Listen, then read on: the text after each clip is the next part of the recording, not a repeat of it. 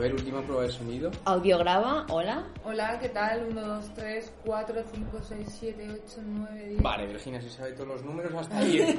Lo tenemos. Bien. Bueno, tenemos aquí, estamos en el restaurante de la Cerda, tenemos eh, un poco de ruido porque hay bastantes cenas de Navidad de empresa, eh, pero no pasa nada porque se- espero que se nos oiga y que estamos aquí Se presentes. nos, se nos oye muy bien. Se nos oye bien, Si Hola. tiramos, no pasa nada. Si no, oyentes, gritad mucho en casa para que nos enteremos. para que nos enteremos. Eh, bienvenida, Virginia, a Mucho Carácter. Estábamos deseosos de eh, estar contigo y de, de entrevistarte por el buen rollismo que traes siempre y que, y que se te ve una imagen estupenda.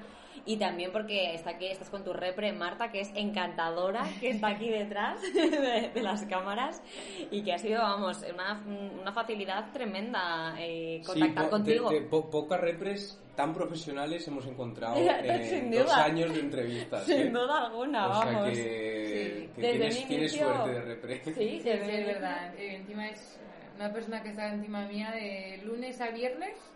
Todos los días me está escribiendo a ver qué pasa, qué no pasa. Ahora eso sí, ¿eh? el fin de semana no hay que la escriba, vamos.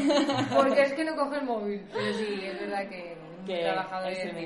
Todo, todo- toda la razón para. Bueno, para lo que Virginia, te voy a presentar para los pocos que no te conozcan como te mereces, te voy a presentar. Entonces eres futbolista española, centrocampista concretamente, Virgo, mallorquina, con un buen disparo a media distancia, has luchado y ganado la batalla al cáncer y sigues combatiendo y eliminando los prejuicios y estereotipos en el fútbol femenino. ¡Ole! Bienvenida. Bienvenida. Gracias, madre mía. Viendo todo ese caché parezco Eh, Multifacética. totalmente. ¿Cómo llevas ser Virgo? Pues muy bien. Yo ¿Sí? siempre, bueno, eh, yo siempre cuando digo que soy virgo y demás, toda la gente ahí me ataca en plan, eh, no, soy nada. ¿No? Tengo un poco de carácter, pero demás. Yo también soy Virgo, ¿eh? ¿Sí? Sí. ¿Qué día tú? El Eh, cuatro. Yo dos. ¿Os lleváis bien entre las Virgos? Sí, O la pero- representante también por ha dicho que es. Virgo. Ah, ¿eh? ¿también es Virgo? El cuatro también. Ostras, qué casualidad. Total. Cuando me lo dijo, digo, no puede ser. Digo, no puede ser más. Esta es una conexión absoluta. Contratada, ¿no? Tenemos que juntas. Totalmente. Lo dije, lo dije. Totalmente, Sí, qué sí. bueno. Eh, bueno, eh, estamos muy ilusionados y eh, lo primero de todo siempre preguntamos qué es para ti el carácter. Bueno, para mí el carácter es una forma de ser, ¿no? Eh, después de todo lo que he vivido y demás, me he dado cuenta de que las personas humanas, eh, cuando piensan y hay situaciones que son menos buenas, el carácter y la personalidad es lo que te hace seguir hacia adelante. Y tengo clarísimo que, que eso es lo que hace que yo esté aquí a día de hoy. El- como la fuerza, ¿no? Total, o sea, el carácter al final hace que, que quieras seguir hacia adelante y sobre todo pues la fuerza que, que necesitas en ese momento. Y más específicamente, ¿cómo consideras que es tu carácter? Mi carácter es un carácter fuerte, como ya he dicho antes, ¿no? Al ser Ajá. rico y todo. Soy una persona con mucho carácter, que tiene mucha personalidad, que intenta al final eh, dar la vuelta a, a todo lo que, lo que venga menos bueno en, en la vida y eso es lo que hace que yo sea fuerte y sobre todo que, que pueda asimilar las cosas de, de la mejor manera posible. Y llevas jugando al fútbol desde los nueve años, ¿no? ¿Has tenido algún momento de un punto de inflexión de decir hasta aquí no puedo más, tengo que cambiar el carácter para seguir jugando al fútbol o Muchas trabajar de veces. esto? Muchas veces. Eh, sí, jo- yo, o sea, llevo jugando a fútbol desde los nueve años, pero desde chiquitita lo he hecho, ¿no? Y he tenido comentarios muy feos, he vivido momentos muy críticos y, y, y que han sido dolorosos ya no solo para ti, para mí, sino para toda mi familia, ¿no? Eh, cuando era pequeña decidí dejar el fútbol, lo decidí porque al final eh, era una niña pequeña, ¿no? Dijo jugaba fútbol porque me gustaba y tener que, que escuchar comentarios que al final, eh, como manimacho o como que las chicas tienen que ir a, a fregar, ¿no? A limpiar las casas de, su- de sus maridos, pues no es nada agradable. Ujú. Y de hecho, a día de hoy también sigue pasando. Es decir, eh, mentiría si no dijera que, que después de 10 años, ¿no? De, aunque haya eh, evolucionado muchísimo el fútbol femenino y todo, mentiría si la gente, o sea, si no dijera que la gente se ha metido conmigo por estar enferma y, y darme cuenta de que al final yo lo único que quiero es jugar al fútbol y disfrutar de lo mío. Y yo nunca he hecho daño a nadie. Pues para, yo me cuestionaba y me decía, pero ¿por qué tengo que jugar al fútbol y estar enferma y que la gente al final se meta conmigo? Si no fuese futbolista eso pasaría. Siempre me, pone esa cuestión, ¿no? Esa pregunta de ¿por qué me está pasando a mí? Si le pasara a otra persona serían igual. Y claro, eh, he tenido muchos momentos en los que he querido dejar el fútbol y volver a casa. Muchísimos. Esto es muy bueno. A mí, bueno, esto es muy charla, ¿eh? De repente se nos ocurren cosas y, y, yo las suelto porque em, yo tuve una ex, eh, Paloma, que tú la conociste, y a ella le pasaba que de pequeña cogía eh, los libros de la Constitución Española y se ponía a leerlos desde muy pequeña. Y, se y ahora es abogada. Y, y, y una profesora en el colegio mm. siempre decía, tú nunca vas a ser abogada porque no estudias bien latino, porque tú no tal. Y desde muy pequeña, y hay algo de que yo siempre he creído que cuando tú te fijas muy bien en, en un niño pequeño, ya aparece algo que tiene una tendencia inconsciente del niño. A mí me pasaba con la interpretación, yo me ponía a hacer personajes de muy pequeño y, y, y, y, ya me pasaba. Entonces, siempre he pensado. en tu carácter, me imagino que ya se apreciaba, ¿no? El... Por supuesto, y es más, ahora que cuentas eso, eh, yo era pequeña, iba al instituto y es verdad que, como ya he dicho, de un carácter muy malo. Es verdad, yo contesto mucho sé pronto y me pasaba con una profesora, me voy a acordar siempre, se llama Fina, y ella tenía mucho carácter, era la, la profesora esa que todo el mundo le tenía mucho miedo y mucho respeto. Sí, Fina filipina, claro. Total. y empezamos a hablar y bueno, me, un día me dijo de todo, me dijo que yo no iba a ser futbolista, que si creía que yo iba a vivir del fútbol, que tenía que estudiar, que no sé qué, bueno, bueno, me dijo de todo, ¿eh? De todo. Tres años después es cuando yo ya ficho por el Barça, me hago profesional.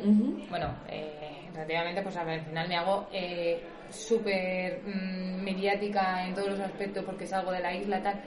Esa misma profesora me escribe un mensaje por Facebook y me dice, Virginia, siento mucho lo que te dije en su día, me alegro tanto de que seas jugadora profesional y que sepas que, que me como mis palabras, ¿sabes? O sea, con todo su cariño. Y mi madre, cuando se lo conté a mi madre, mi madre al final lo lleva por dentro total, dijo, madre mía, qué bien que la gente sea así, ¿no?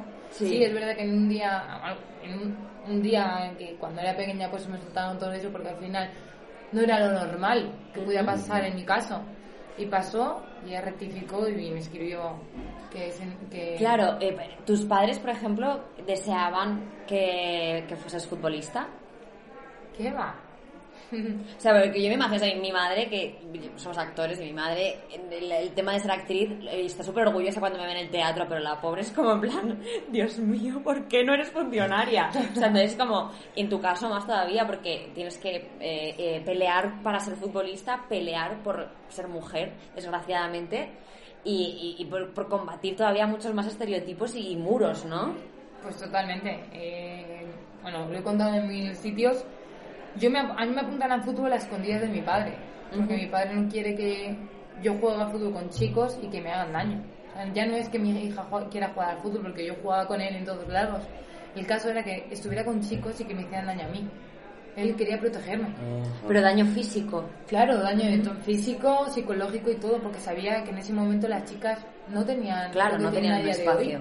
Y desgraciadamente es, así y a día de hoy que sí que se está viendo todo muchísimo más pero aún así hay padres que no quieren o gente que al final siempre están ahí diciéndote que no tienes que estar que tienes que fregar platos que tú lo que tienes que hacer es cuidar de tu marido.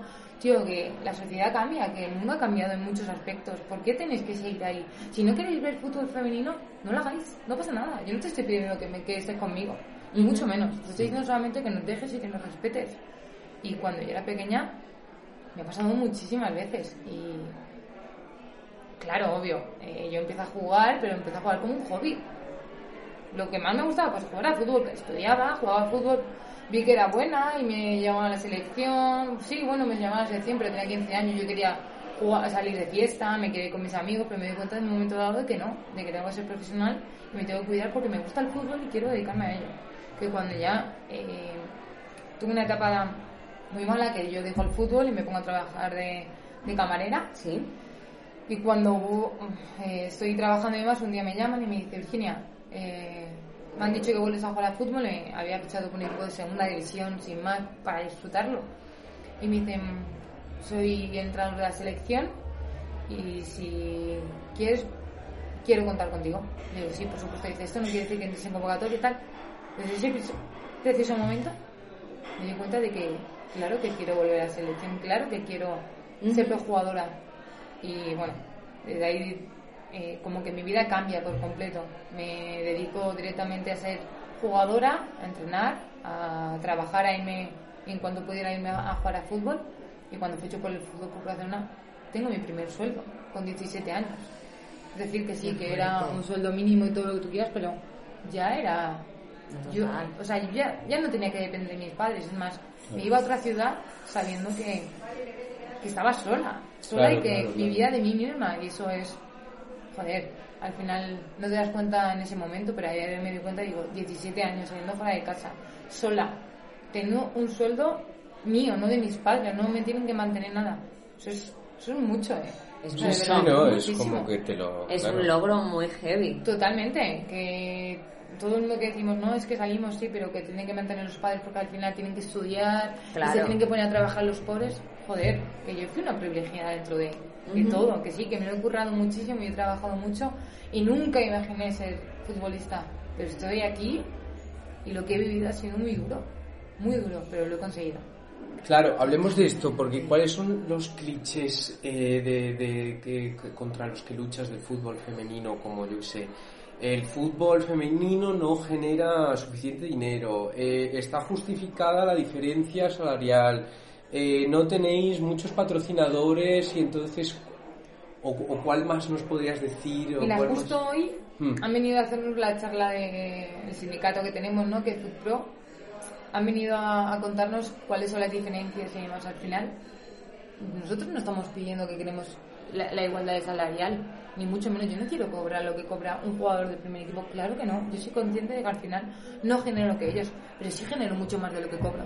Es decir, yo genero mucho menos que ellos, pero mucho más de lo que estamos ganando todas y cada una de nosotras. Por eso luchamos, por la igualdad de condiciones. Quiero que cuando vaya a jugar un partido a un campo, que el campo esté bien, que tenga un vestuario, que sean responsables, que podamos jugar y sobre todo que las niñas pequeñas puedan tener unos horarios buenos para ir a entrenar.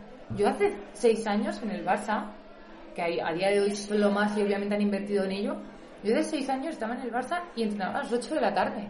La última, porque al final estaban los, niños y los juveniles y los prebenjamines y los más pequeños del Barça iban por delante nuestro.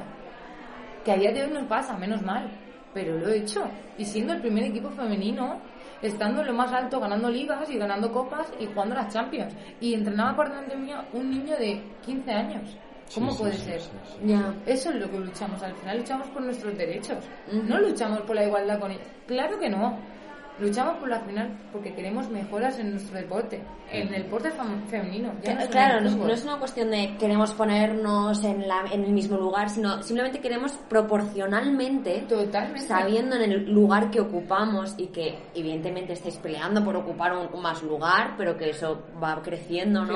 Porque me imagino que está creciendo también el consumo de fútbol femenino. Em, llegar a eh, las mismas condiciones, ¿no? Proporcionalmente hablando. Y obviamente que la gente puede hablar y, puede dar eh, su opinión en, respeto a todo lo que sepa, pero es que hay mucha gente que habla sin saber. Lo vuelvo a repetir, nosotros no queremos cobrar lo que cobran ellos, no queremos ir como van ellos, porque al final ellos lo hacen todo, o sea, lo tienen absolutamente todo. O sea, ellos llegan a casa y tienen una señora que, les cocina. Ellos llegan a casa y tienen a alguien que... Nosotros no, nosotros nos vamos a entrenar a las mismas horas que van ellos y yo llego a casa y me tengo que hacer la comida. Y tengo, estoy reventada y solo tengo que tratar y digo, madre mía, tengo que hacer la comida, tengo que comer, que no sé qué, luego me tengo que ir otra vez. Las facilidades que tienen ellos no las tenemos nosotros.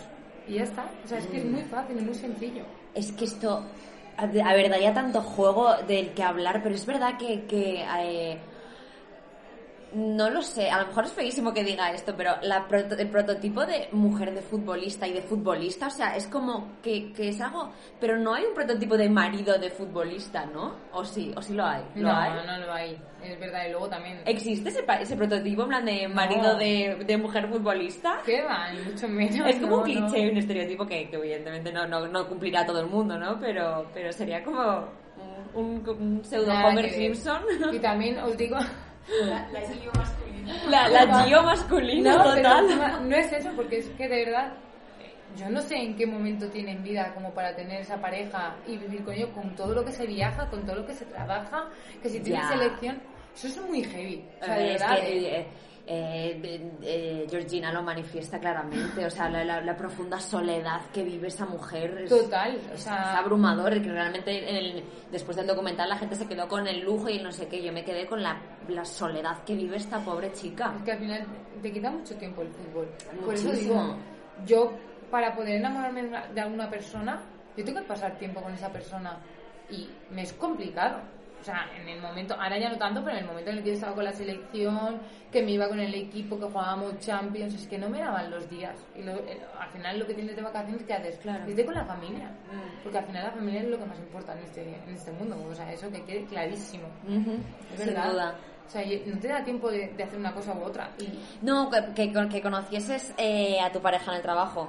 Total, Es que no te queda otra opción que Totalmente. poder compartir Pues eso tiempo. realmente pasa en nuestro deporte. Claro, Claro, es al verdad. final pasas tanto tiempo con esas personas que, claro, y es lo que habla también, pues no, el machismo y todo eso, pues sí, es verdad que se meten mucho con nosotros porque hay gente que le gusta a las chicas. ¿Qué, qué, qué, qué se importará? Sí, ¿Qué más dará que esté con una chica o con un hombre? Si lo importante es que seamos felices. No, Y total, eso es, eso es algo muy personal que tenemos en, en nuestros deportes, ¿no? Sobre todo en las mujeres. Bueno, y en este caso los hombres también tienen su lucha, ¿no? Con el tema de la sexualidad. Bueno, realmente ellos, eh, no quiero hablar mal ni mucho menos, pero ellos son súper heteros, es decir, siempre tienen sus parejas, sus chicas y demás. Y no sé si lo habéis visto, creo que fue este verano, que salió un chico del armario en, Sí. en Estados Unidos y la gente le, le deseaba la muerte. Es decir, solo porque juega fútbol ya el chico no puede usarle.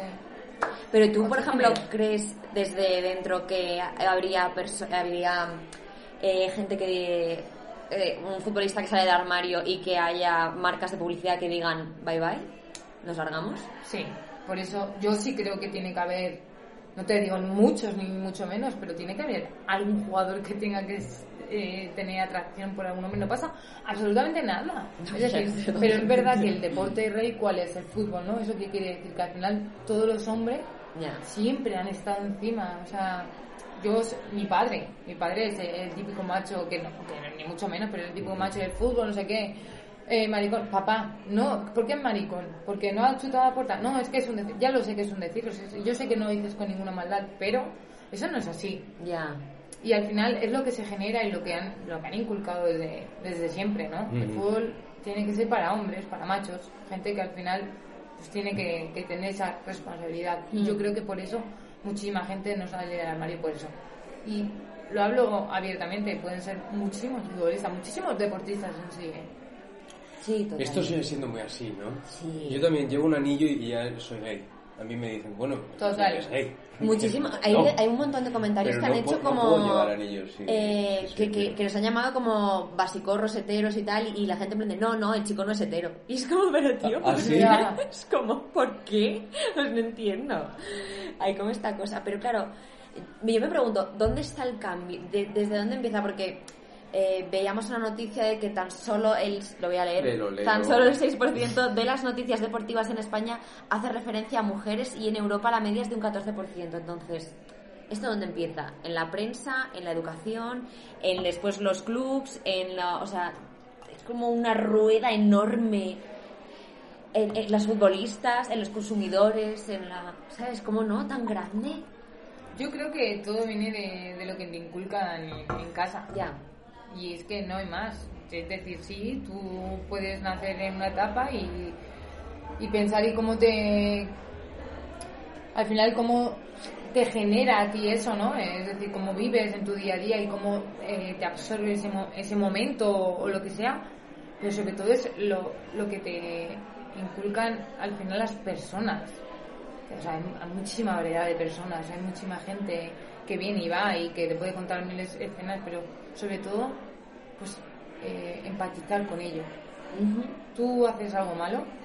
Yo no hago nada malo en mi vida, nada. Y sí puedo ser mejor o peor persona, pero yo no mato a nadie porque me gusta una mujer eh, o porque me gusta un hombre. Tenemos todo el derecho del mundo en, en poder hacer lo que, lo que queramos, tener la vida personal que queramos y sobre todo eh, ser felices. Y por eso no entiendo, ¿no? No entiendo que la gente pueda llegar a ser tan cruel en, en muchísimos aspectos. Yo, yo creo que tengo Por una, favor, por favor, por una favor, por mínima favor, por teoría favor. que creo que al final es una profesión tan tan eh, de- dominada, ¿no? gestionada por, por mm, cabezas mayoritariamente masculinas. Entonces, claro, tú, pues, pues es que igual que los políticos en España, mayoritariamente el control está eh, residiendo bajo, bajo los hombres. Entonces, eso no es que esté ni bien ni mal, es que eso solo te lleva a un pensamiento muy concreto. Entonces te, te, te, eh, quita ¿no? un, gran aban- un gran abanico. Claro, pero es que por culpa de todo eso, al final no crece la sociedad. Claro. Es decir, to- siempre tenemos que estar en el punto ahí, en, eh, imagínate, estamos en el punto 2 y siempre tenemos que seguir en el 2. ¿Por qué no evolucionamos? Sí. Tío, la vida evoluciona, el mundo evoluciona. ¿Por qué no evolucionamos todos juntos? Yo lo que no entiendo es que ¿por qué queréis hacer daño? ¿Qué, qué, qué- qué pasa? ¿Qué hemos hecho? ¿Qué ha pasado? Yo siempre lo digo, eh, mientras tú no hagas daño a nadie y no mates a nadie, puedes hacer lo que quieras. Disfruta de tu vida, tienes que hacerlo, pero sobre todo no juzgues. A lo mejor hemos vivido muchísimas cosas las cuales tú no las has hecho y no pasa nada y no puedes ser mejor perso- o peor persona. Todo lo contrario, cada uno tiene sus derechos. Y sí, cada uno también puede opinar. Una cosa es opinar, otra cosa es hablar mal. Que es muchísima gente cuando entran los haters y todo esto es ahí, ¿no? Ahí cuando entran ellos, puede destrozar la vida de cualquier persona. Y una persona que no sea fuerte o, fuerte o realmente no sea consciente de lo que está viviendo y, y crea en sí misma, puedes hundir a esa persona. Es muy complicado, ¿eh? Muy complicado asimilar. Porque todo eso te refieres a las redes sociales, Por fundamentalmente. supuesto. Claro, al final tú cuando eh, das vis- visibilidad o cuentas tu historia, hay gente que al final siempre, obviamente no se le puede gustar a todo el mundo, pero hay gente que, que entra ahí a, a saco, ¿no? Eh, venga, lesbiana, venga, calva, venga, eh, tienes que limpiar los platos. Pero yo qué te he hecho? Dime, ¿qué te he hecho para que tú me juzgues? Jugar a fútbol, ¿tanto te cuesta? Pues no me veas. Soy lesbiana, ¿qué hago si me gusta una chica? Tranquila, no te lo voy a quitar. ¿Sabes? O sea, es como... Es verdad. Ya. Y menos a ti. No, tendrías, tendrías que decir algo como eh, buena suerte si crees que puedes competir conmigo, ¿sabes? O algo así. No, pero... Era muy feo, Sí, muy feo. sí, es Y yo creo que eso es, o sea, al final, chicos eh, que relacionan al final a machos, ¿no? Para fútbol, que les tiene que gustar a las chicas un- y, y vivir de ello, está, no pasa nada. Ya. Hay mucho miedo, hay mucho miedo ahí. Muchísimo, Esa gente, sí. esa gente tiene mucho miedo. Eh, a mí, eh, preparando la entrevista, le contaba a Laura, eh, viendo todas las entrevistas, informándome, decía, ¿y mm, qué pasa con el fútbol mixto? ¿Qué, cómo, ¿Cómo sería, yo qué sé? eh, ¿Tú te has imaginado alguna...? Porque yo de repente, claro, preparándome, pues me preguntaba cosas, decía, y. Estuvimos cinco chicos, cinco chicas y un portero portera Esto lo, lo y- preguntamos desde la más desde rotunda ignorancia. del mundo claro No, no, sí. Pues eh, el otro día, no sé, si era unas semanas y- o algo así, y leí un, como un documental, ¿no? Que decían que al final era cuestión de tiempo, que esto pasaría dentro de años, ser. ¿no? Que Ajá. al final que el fútbol femenino ya crezca mucho y que se vea muchísimo y sobre todo pues que puedan juntarse en eso. Yo no tendría ningún problema. Es ¿Tú te decir, apuntarías? claro, obviamente sé que el fútbol masculino físicamente es muchísimo más fuerte que nosotras. Si es que yo eso eso no se puede comparar. Es que eso no, no tenemos que hablar nada de eso porque lo vemos. Físicamente un hombre es más fuerte que una mujer. sí bueno es Trabaje testosterona más es lo o que hay Tú- sí, claro. en, en un partido de media, ¿cuántas carreras te puedes dar? ¿Cuántos kilómetros puedes recorrer? A ver, normalmente las chicas, yo no sé los chicos, eh, en mi situación, siendo medio, al por partido, 10-12 kilómetros. En cada un partido. Cada partido, 90 Una minutos. Sí, yo no sé cuánto dan los chicos, eh, ni mucho menos, que a lo mejor hacen más o menos. Pero sí, 10-12 kilómetros, como mínimo son 7. Por ejemplo, nosotros ayer entrenamos y hicimos, tenemos un. Los jueves y los viernes, mentira, miércoles y jueves son días que tenemos que entrenar y llegar a un punto de high speed running. Y hacemos 7, 6 kilómetros, 6, 7 kilómetros, eh, jueves, viernes, miércoles, jueves, luego llega el día del partido. Es decir, Ujú. o sea que al final. ay me están dando agujetas ¿Y contra qué, si en el hipotético caso de que hubiese un mixto, eh, contra qué club te gustaría o a quién te encantaría enfrentarte ahí?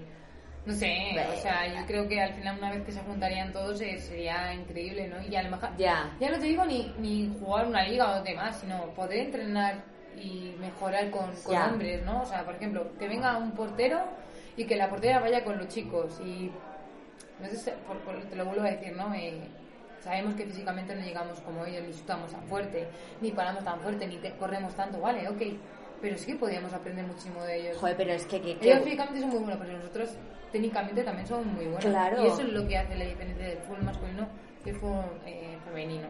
Pero, pero qué precioso llamamiento a que se unifiquen eh, los géneros para, para aprender los unos de los otros. Sí, de hecho, nosotros cuando inauguramos el campo allí de, de, de Alcalá, vinieron los chicos a hacer la inauguración y tuvimos un entrenamiento con ellos. Fueron nada, 15 minutos, ¿vale? Pero ya estás con ellos, ¿sabes? Ya estás tocando balón con un primer equipo de, de chicos, con un jugador como Coque eh, o Black de portero. Le están metiendo un gol a Black. ¿Vale? Que a lo mejor se lo deja porque tal. Sí, bueno, pues le ha metido un gol.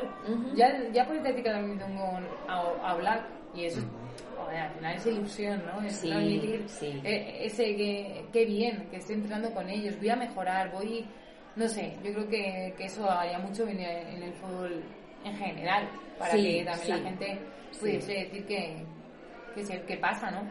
La variedad da mucho crecimiento. Claro. Eh, o sea, yo por un lado pienso, joder, qué, qué maravilla todo tu trabajo eh, y, y también toda tu conciencia de eh, hacer unas- este activismo o, o esta, bueno, esta información de tu profesión, de cómo es desde la perspectiva del fútbol femenino.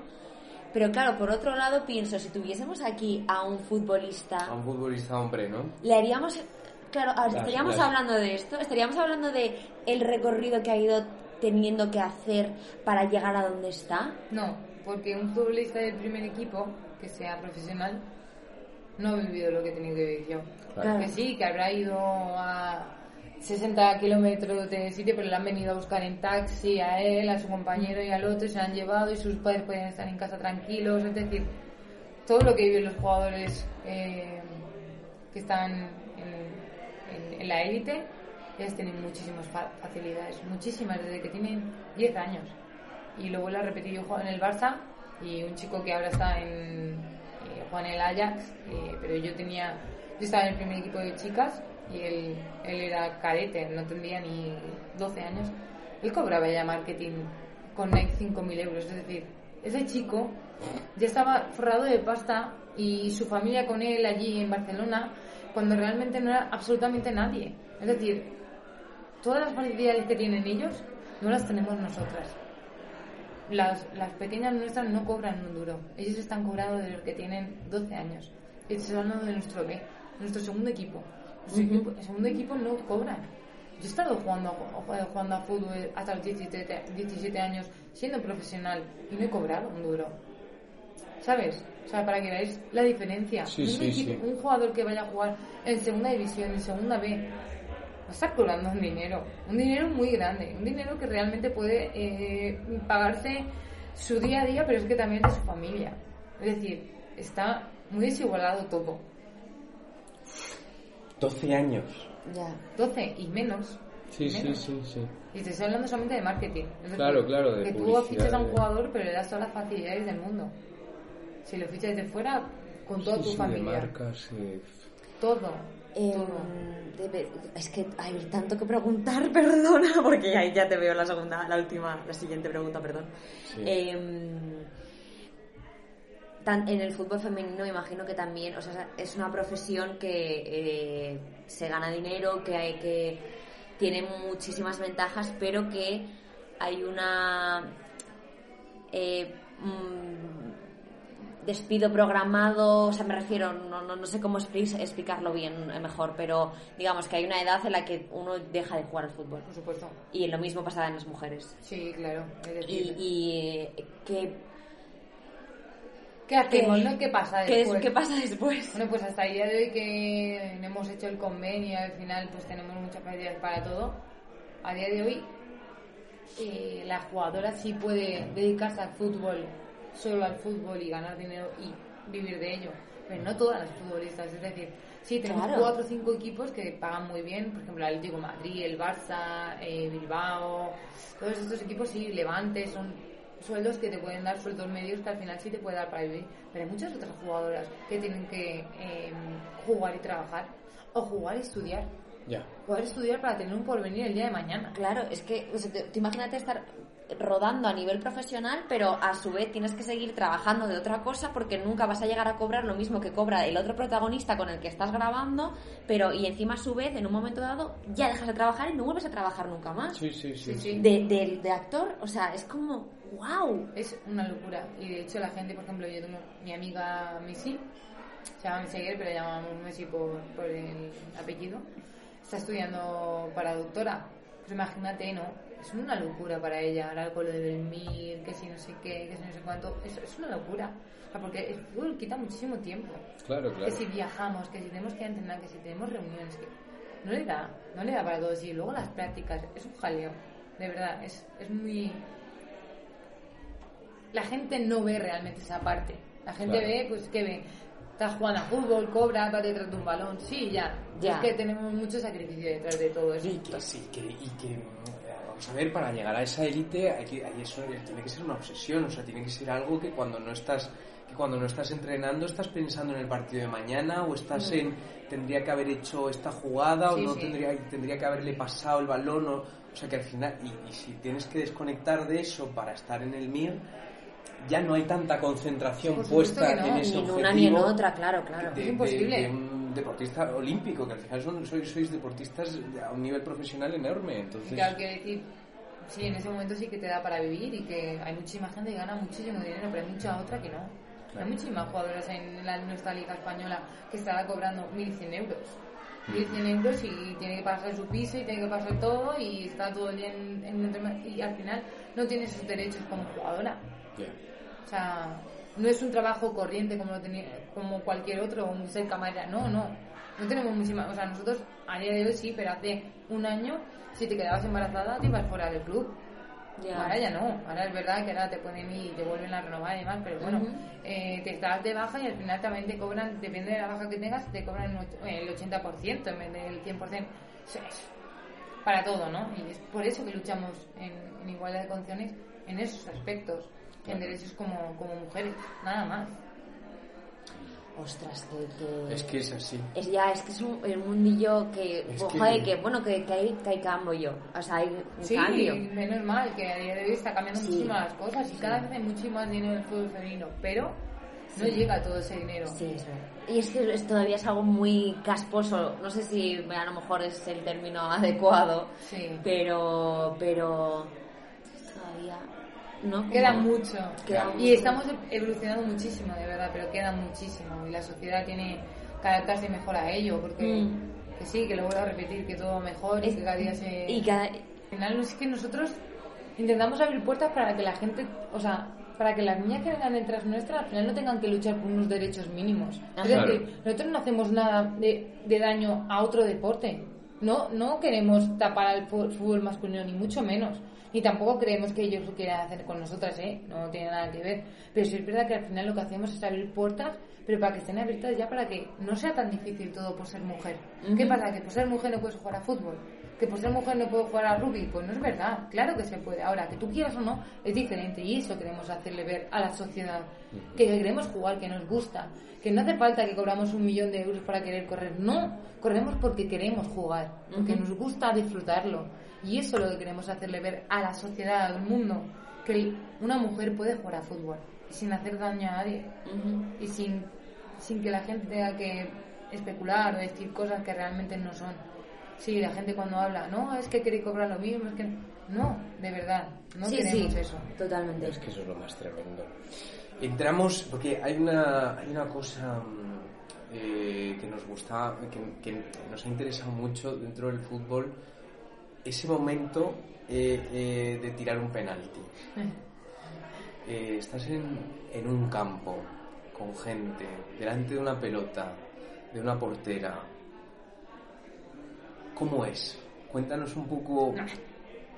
¿Cómo es? O sea, ¿qué- Pues- porque necesitas estar, hay muchas cosas, Claro. es un segundo y mucha concentración y mucha presión, entiendo. Claro que sí, sobre todo cuando hay situaciones muy complicadas, por ejemplo la Eurocopa, que Claro. vas a los penaltis y no metes Sí. los goles, es que te eliminan, bueno, son situaciones muy críticas, pero eso es el momento de máxima concentración, empezar en ti, en confiar en ti, saber dónde, dónde tienes que dar, ¿no? Porque sí, parece enorme la, la portería y la portería muy pequeña, pero cuando llegas ahí la portería se hace así, ¿eh? O sea, es- la portería se hace así de grande, pero así de grande. Claro. Y dices, así de grande la portera, así también, ¿dónde la tiro? Tienes que tener muchísima confianza y al final... Pero ¿y qué, qué pensamientos internos hay en tu cabeza? Buah, pues el mío es como... Millones. Tengo que meter por mi familia, por favor, tengo que meter. ¿Dónde voy? Y yo, es verdad, sí, sí, es verdad que yo cuando cojo la 11 sé dónde tengo que chutar. Si no, la decisión que tomas tienes que ser, porque si luego, luego la cambias y la fallas, dices, ¿por qué la he cambiado, no? Claro. Típica, la que has elegido tiene que ser ahí. O sea, que te hablas de microsegundos. Cuando Sí, en, sí, un microsegundo has decidido algo Claro. a muerte. Tú vas a por el balón, yo cojo el balón y digo, vale, ahí va el balón. Lo coloco, cuatro pasos, va Virginia tranquila, escucha la, la gente ¿no? y dices, por favor, que se tapen los oídos, que no quiero escuchar a nadie suéltalo. Y ahí, ¡buah! Es cuando hecho de meter, o sea, cuando metes el gol es una sensación súper buena. Claro. O sea, al final es como Dios, Un vaya pico tensión de total. oxitocina a saco. Total. Ahora, si lo fallas, eh, es difícil de asimilar, ¿no? Sobre todo eh, ese penalti, el último penalti, que si no lo metes te deja fuera. o- Uf. Eso es un momento muy crítico, un momento que es como, ¡buah! No hemos pasado por mí, ¿sabes? Una culpabilidad que al final te corre durante mucho tiempo. Y que sí, que luego dices, joder, es que llegamos a tal, sí, pero no lo metí. ¿sabes? Y es mucha presión mediática, muchísima. Es que yo estaría súper paranoico, o sea, colocando el balón diciendo izquierda, derecha, izquierda, derecha, izquierda, derecha, izquierda, derecha, izquierda, derecha, centro, izquierda, derecha, no, centro, no, abajo, abajo, arriba, izquierda, derecha, centro, abajo, arriba, ¿dónde? Es, es un, pe- un pequeño acto de una inmensidad que dices tú, ¿cómo puede ser si es, es, es, pe- es un- es un segundo? Y cuando, eh, claro, yo sí que soy medio, pues al final tiro donde me da. Pero la- los que son buenos tirando penaltis, que al final son los delanteros y todo eso que están súper acostumbrados a meter gol, que aguantan y saben dónde tirar y se va el portero a un lado y aguantan y la tiran al otro lado, yo no puedo. Ya. Yo voy y digo, a ver si aguanta el portero. No me aguanta. ¿Y qué hago? Pues fallarla. O sea, la gente que tiene esa frialdad de parar y decir, toma, para el lado. Y te la toca y dices, ala. Y no puedes hacer nada porque encima el portero se va al otro lado. Digo, qué facilidad tenéis. Y Yo, yo lo pensaba un poco con nuestra profesión, con nosotros tenemos lo que para mí sería un penalti en nuestra profesión, el casting. Es decir, tú tienes ahí Sí. un tiro, Total. Un tiro. entras a la sala y trábate. O, o olvídate del texto. Sí, o sí, tropiézate, ¿sabes? bueno, o el, o el teatro en sí mismo. El teatro es que tienes Ah, bueno, el directo, una claro, oportunidad el- y, el- y- y si tú estás recitando Shakespeare no es como, mire, discúlpeme un momentito que tengo que repetir esto, ¿no? que, que se me ha olvidado. que se me ha olvidado. Em, pero claro, es verdad que la gestión eh, emocional y psicológica de, de esto es fallar, eh, porque no, yo no, no solemos hablar de acierto y error porque tampoco no, no es tanto éxito o fracaso, no, no queremos disociarlo en dos polos tan opuestos, pero en verdad es que esto es que no entra y efectivamente Claro que es que no, no hay gol. Por supuesto, y al final eso se genera algo en ti mismo, ¿no? Eh, eh, sobre todo, pues como he dicho antes, la gente que al final mete goles y destaca por ello. Ujú. Cuando hay un momento malo en la carrera y no metes goles, es como ya no soy el mismo, ya no meto goles, la gente ya... la Empieza ahí- mediática que viene, Claro. eh, ya no están metiendo goles, que la vendan o que lo vendan, ¿no? Y al final es algo que, que lo llevas por dentro y que realmente no te das cuenta, pero que luego te afecta muchísimo. De hecho, nosotros Totalmente. tenemos psicólogos en el club y Ahí todo para iba que puedan ayudar, Ujú. obviamente. O sea, contáis con ayuda terapéutica. supuesto, eh, la carrera del deportista, a pesar de que todos digan de que ganas mucho dinero y que juegas y que tal, se genera muchísimo estrés y mucho caos. Y hay muchísima gente que al final lo iba de una manera muy íntima, ¿no? Es verdad, yo soy una de las mejores jugadoras de aquí de España y ahora me encuentro en la situación que vengo de un cáncer, que me está costando mucho entrar, eh, que no confío tanto en mí como confiaba antes y yo necesito ayuda para ello. Lo Claro. necesito porque al final yo quiero volver a ser la de antes, pero no puedo.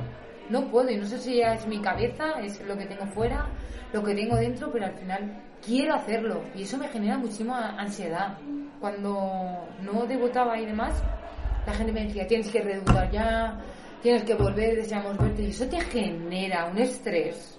Que yo, yo de verdad, eh, yo decía, pero ¿cómo voy a, eh, a mejorar en todo esto si me están pidiendo ya que esté? Cuando no puedo estar, cuando realmente no puedo. Un contrarreloj. Total, eh, claro, la claro. cabeza me decía, y yo lloraba, yo decía, pero ¿por qué lloro? Es que al final no estaba bien. Ujú. Y si no estás bien contigo misma, tú no puedes rendir a tu 100%. Es imposible. Ya, ya. Por eso necesitamos muchísimas ayudas. Claro. Em, Y más, yo, sin ir más lejos, siendo mujer. Yo siendo mujer soy una persona súper sensible, que necesito que, que me den cariño, que, que estén encima de mí. Virginia, estás bien, tranquila, no pasa nada si hoy no sale esto. Mañana saldrá. Ser positivo sobre todo en, en eso. Y yo creo que el, el fútbol femenino, en eso destacamos mucho, ¿no? Cuando viene un entrenador que viene del masculino y viene del femenino, joder, qué difícil. Claro que es difícil, somos muy diferentes. El fútbol masculino al final, pues cada uno puede tirar por, cada, por lo que sea. Quizás sois más comunicativas, Claro, ¿no? por supuesto, somos mucho más sensibles para todo. Bueno, pero, pero ahí también está un poco el eh, machismo que han tenido que vivir los hombres, que a lo mejor Sí. ellos han tenido que acorazarse mucho más Sí, y por expresarse mucho menos y por supuesto con- bueno de hecho el otro día salían las imágenes de Cristiano Ronaldo llorando. ¿no? y eh, era como una imagen muy sensible y muy bella Sí, sí, sí, total.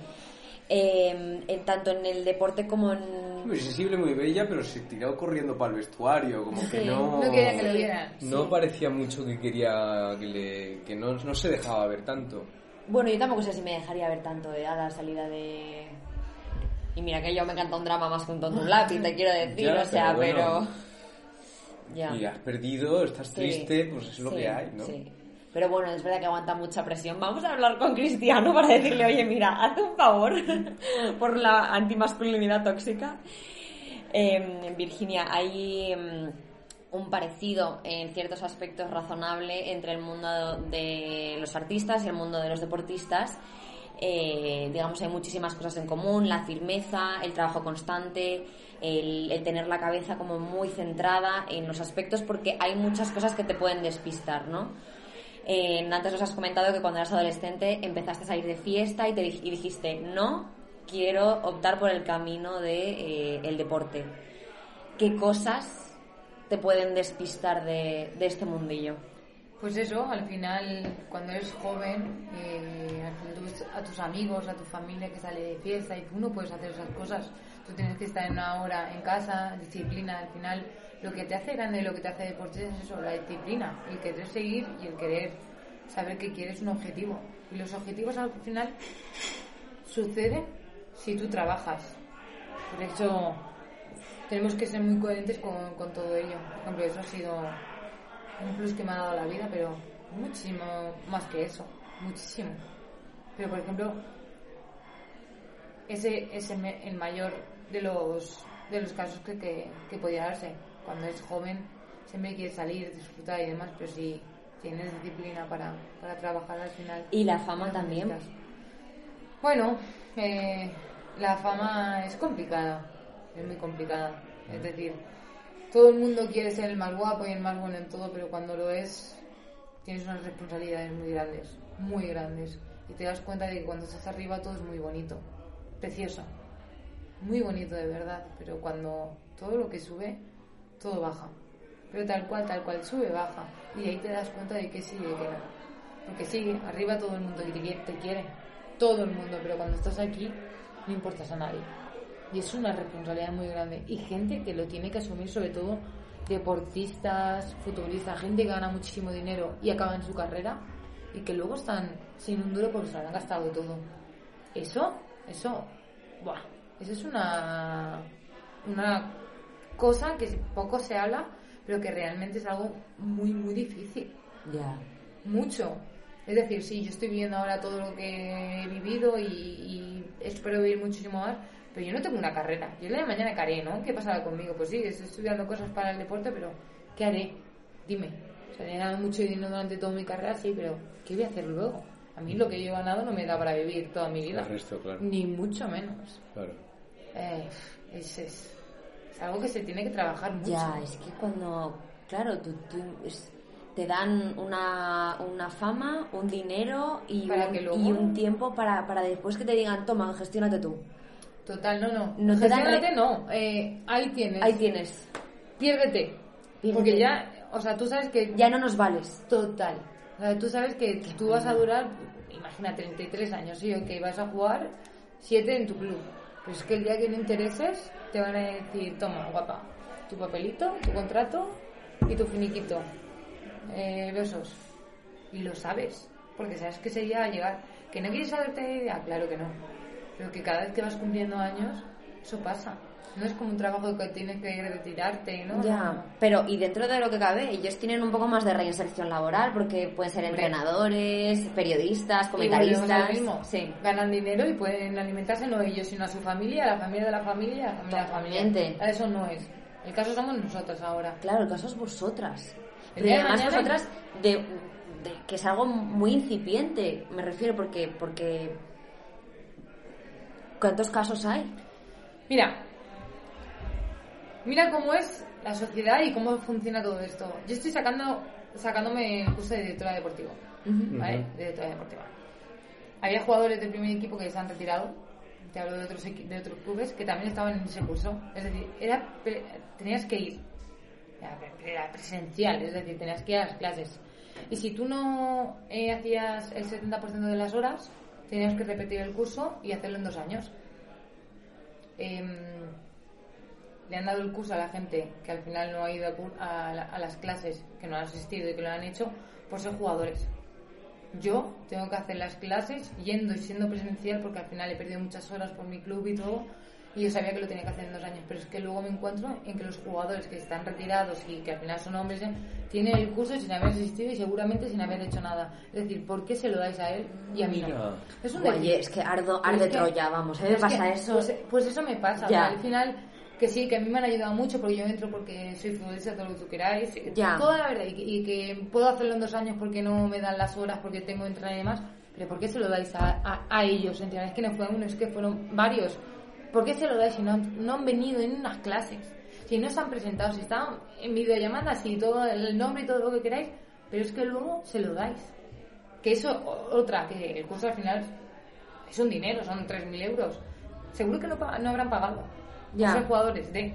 Ya, Es decir, las facilidades que tienen ellos en todo. Que parece una tontería.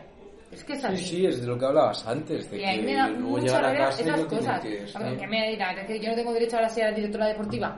Claro. No me, no no, ahora no tengo derecha, derecho. No puedo jugar al fútbol, pero es que menos puedo ser directora deportiva. No lo entiendo. Eso sí que ya no lo entiendo. Y por eso me da muchísima rabia. Y pasa, desgraciadamente pasa, por ser quien eres. Claro. Y sobre todo, pues, desgraciadamente, en esta sociedad en la que vivimos, por ser hombre, pues, tienes muchísimas más facilidades para, para muchas cosas que las mujeres. Y es así, ¿eh? ya. sobre todo en el mundo en el que vivo yo. No sé. No, no, y eso tú que eres de las más de las más conocidas, o sea, ya Sí. no me quieren ni imaginar eh, Flipas, flipas. están- Eh, abriendo melón, eh, otro granito contra el, el que has luchado es eh, vencer al cáncer. Entonces, ¿cómo es eh, el momento? Porque recuerdo que estabas en el momento de que te empezaba a doler la cabeza y tal, pero ¿cómo es el momento, y más como deportista, que te dicen, Fue un momento muy duro. claro, Muy duro. Eh, yo, de hecho, sabía que algo no iba bien. Que yo, cuando ya tengo dolores de cabeza, me da por no dormir, me duele las cervicales, eh, me duele muchísimo el cuello, ya tengo que dormir con el cuello fuera de la cama. Me di cuenta de que ahí no funciona algo. O sea, hay algo que, que tengo mal y, y no es nada bueno. Es que lo tengo segurísimo y cuando voy al hospital y me hacen una eco de cabeza y demás, digo, uff, malo. Malo. O sea, en el momento en que me dicen algo de la cabeza, digo, ¿y si yo tuviera cáncer? A todo eso yo no sabía realmente lo que era la palabra cáncer. Sí, todo el mundo lo... eh, Cáncer, da mucho miedo, pero realmente no sabes lo que es hasta que lo vives. Ujú. Y cuando me dicen que tengo un pequeño tumor, yo no sabía que era cáncer. A mí me dicen que tengo un pequeño tumor, que me lo quitan y que voy a hacer mi vida normal en cuatro o cinco meses. Pero cuando me, me meten en un cuarto y me dicen, después de la operación de ocho horas, Me dicen, tienes que someterte a radioterapia y quimioterapia. Digo, y estoy muriendo. Digo, ¿qué pasa? Dijo Virginia, dice, el tumor es un tumor maligno, eh, tiene un porcentaje porque te han quitado todo, etc, etc. Pero no podrás ser mamá, eh, no volverás a jugar a fútbol, perderás sensibilidad de las manos y los pies, que por ello eh, no podrás volver a, a jugar. Y, y bueno, eh, lo importante ahora es que vayamos adelante. Fue un palo duro, no. Lo siguiente, yo recuerdo que mi madre estaba hablando mía y tal cual nos contaba mi, mi oncóloga, mi madre dejó de respirar. Mi madre fue como, ¿qué está pasando? Y dijo mi, mi oncóloga, tranquilas, eh, iros a casa, descansar y dentro de tres días volvemos a hablar y, y os contamos qué es lo que tendrás que hacer y el tratamiento que te vas a, a enfrentar. Eh, fue horrible y ya no hablo como deportista. A mí cuando me dicen que no vuelvo a jugar a fútbol, yo lo primero que le pido, digo, ¿me vais a salvar la vida? Digo, me da igual no ser madre. Me da absolutamente igual no volver a jugar a fútbol, me da igual. ¿Me vais a salvar la vida no? Y me dijeron que sí, que estuviese tranquila, que era muy bueno el, el pronóstico y todo, pero, digo que no hay pero. Me decían, estuvieron semanas intentando congelar óvulos. Y yo, que me da igual no ser madre. Adoptaré si tengo que adoptar. Si no tengo que tener hijos, no los tendré. Pero por favor, por favor, decidme que me vais a salvar. O sea, yo solamente pensaba en que me tenían que salvar, no por mí, eh, por mi familia. También lo he dicho en, en muchísimos sitios, ya no es lo que vivía yo, sino mis seres queridos. Ver unos padres no Eh, destrozados porque porque su hija al final podría eh, estar muy mal y, y perderla. Eso no tiene de verdad no no puede ser bueno no, de verdad es es algo por lo que sufrí muchísimo por por ver a mis padres mal. Yo nunca había visto a mis padres llorar de tal manera y, y mis padres no sonreían mis padres me veían y se ponían a llorar cuando me vieron calva. Eh, yo recuerdo que, que perdía el pelo y un día le dije a mi padre, papá, mira, y me dijo mi padre Virginia, dice, yo te recojo las melenas, que se te caen. Claro, yo por detrás no me veía. O sea, lo duro que tiene que ser eso para unos padres. O sea, de verdad, eh, de corazón, para tu familia. Mi hermano, él no pudo venir porque trabajaba y demás, pero yo cuando iba a casa, claro, él me veía delgada y calva. Imaginaos, ¿no? Después de lo que yo era, era una Sí, mujer sí, fuerte, con el pelo largo y llego después de cuatro meses que la vida me cambia y me ve así.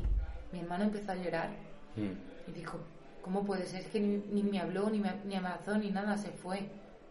Imaginaos, ¿no? Eh, fue un momento muy crítico, muy doloroso y sobre todo muy sentido por el hecho de, de mi familiar, de la gente que me quería.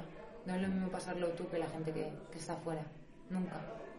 Y Y es que ahora que me lo cuentas, claro, a mí me viene como que, te, que no solo eh, el, que te lo digan a ti, sino ver además que cargas también con el sufrimiento de los que, los que tienes enfrente y de... y de- eh, hay algo como que cargas doble, ¿no? De- de- de- Sí, sí. Yo.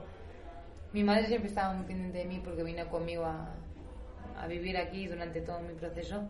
Sí. Y siempre estaba, Virginia, ¿qué tal? Y yo estaba muy mal. Yo los últimos meses lo pasé muy mal. Pero es que estaba tan mal que al final yo le decía, mamá, tranquila, que estoy bien, ¿sabes? Ujú. Estaba reventada. Pero yo le tenía que hacer ver que sí estaba bien. Y, y delante ella no lloraba. Pero yo me iba a mi cuarto y yo lloraba pensando que iba a morir. Claro. Y decía, por favor, no me puedo morir. Yo tengo que sobrevivir por ellos. Solo para saber que, me, aunque no juega a fútbol, digo yo, sobrevivo, me voy con ellos a vivir. Me voy con ellos y desgraciadamente la vida, cuando te viene algo malo, te viene todo seguido, ¿no? Y mi madre cuando está conmigo aquí, acabo el proceso de quimioterapia, todos muy felices y todo, pero yo no lo puedo celebrar porque soy muy baja de defensas y todo, y dos meses después mi madre se va porque ya deja de, de cuidarme y porque estoy mejor y tenemos un accidente con el coche, lo cual mi madre se queda en silla de ruedas. Bueno, em, yo siempre lo he dicho, lo peor es cuando tú no lo pasas, porque cuando tú lo pasas pues eres consciente de que puedes o de que no. Pero lo que yo he vivido con mi madre, con el accidente, en la vida lo desearía a nadie. Nunca. El sentimiento de culpabilidad. Nunca.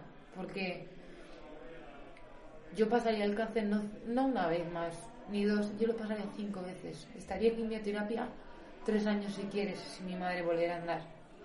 Porque realmente el dolor que sientes cuando lo hacen, cuando lo pasa otra persona querida, no lo tienes durante el proceso que yo viví, por ejemplo, de, del cáncer. Nunca en la vida. De verdad, ¿eh? de todo corazón. Ya. O sea, te sentías más dolor. Y lo siento. Ya. Yo recuerdo cuando mi madre me decía que no sentía las penas en el accidente. Recuerdo muy pocas cosas, pero eso lo, lo recuerdo. Y recuerdo cuando mi madre se tuvo que adaptar a una silla de ruedas, que todavía sigue, pero ver que sus piernas ya no responden es muy duro. La vida cambia, la vida te cambia Total. en un solo segundo. En cualquier escena que tienes, en un coche, andando. Y por eso siempre lo digo. Disfrutad de la manera en la que viváis. El ahora. Nunca pienses en el mañana porque no sabes qué puede pasar. Y lo digo yo porque, porque lo he vivido y lo sigo viviendo. Pero, y has nombrado culpabilidad. ¿Por, por, qué, ¿Por qué culpabilidad? Yo llevaba el coche. Yo llevaba el coche y Claro. es verdad que no, no tuve culpa, pero siempre puedes decir, ¿por qué no salí dos minutos antes? ¿O por qué no era el, o sea, el accidente fue, había mucho tráfico y yo paré y el coche de atrás iba tan rápido que no le dio tiempo a frenar y nos, nos dio por detrás. Ya, ya, ya. ya. Y sí, yo sé que no tengo culpa. Yo le pedí a los, a los guardias civiles que vinieron que si yo había tenido culpa de algo, me dijeron, por favor, Virginia, dice, no te culpes. No te culpes porque tú no tienes culpa de nada. Pero aún así, yo siempre decía, ¿y por qué no salir más tarde o más pronto?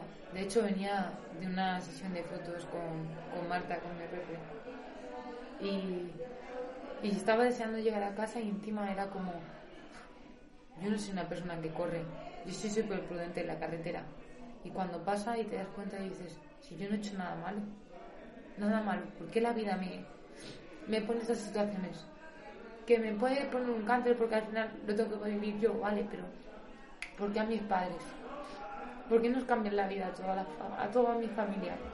No, nunca lo he entendido y, y yo sé que los porqués ahora nunca van a tener respuestas, pero No, y que no, es que no los hay, claro. Porque Pero, ¿y que no los hay? Y no hay una justicia. no lo sé. No, y estoy convencida que si le preguntamos eh, los porqués a tu madre o, o tuviésemos aquí a tu madre, estoy convencida que tu madre tendría un discurso completamente distinto de, de, de por qué te ha tenido que pasar a ti. De hecho, Que ella hubiese preferido vivirlo todo Total. ella antes que te, que te pasase a ti. Yo siempre le digo, digo, mamá, digo, lo siento mucho por lo que pasó. Me dice Virginia, dice, ojalá hubiese vivido yo todo lo tuyo y estar aquí en silla de ruedas. Dice, imagínate que tú te quedas en silla de ruedas. Dice, yo me muero. Claro, imagínate que hubiese conducido ella. Dice, yo me muero. Dice, yo sé que el que pasa es dice, yo me muero. Yo sí que me muero en vida. Tú tienes muchísima vida. Dice, yo ya, pues mira, si una silla de ruedas, pero sigo viviendo. Y luego lo pienso y digo, es verdad. Digo, dentro de todo lo malo, he sobrevivido al cáncer. Pero es que también madre sigue viva. No puede andar, pero está viva y está con nosotras y tenemos una vida, pues no normal. A lo mejor no, no lo es. Claro que no nos ha cambiado completamente, pero estamos. Y están viviendo mis padres al final siendo abuelos.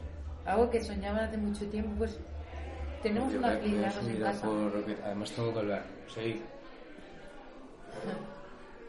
Pues no sé. Pablo, trae Kleenex, porfa. No, tranquilo, tengo esto.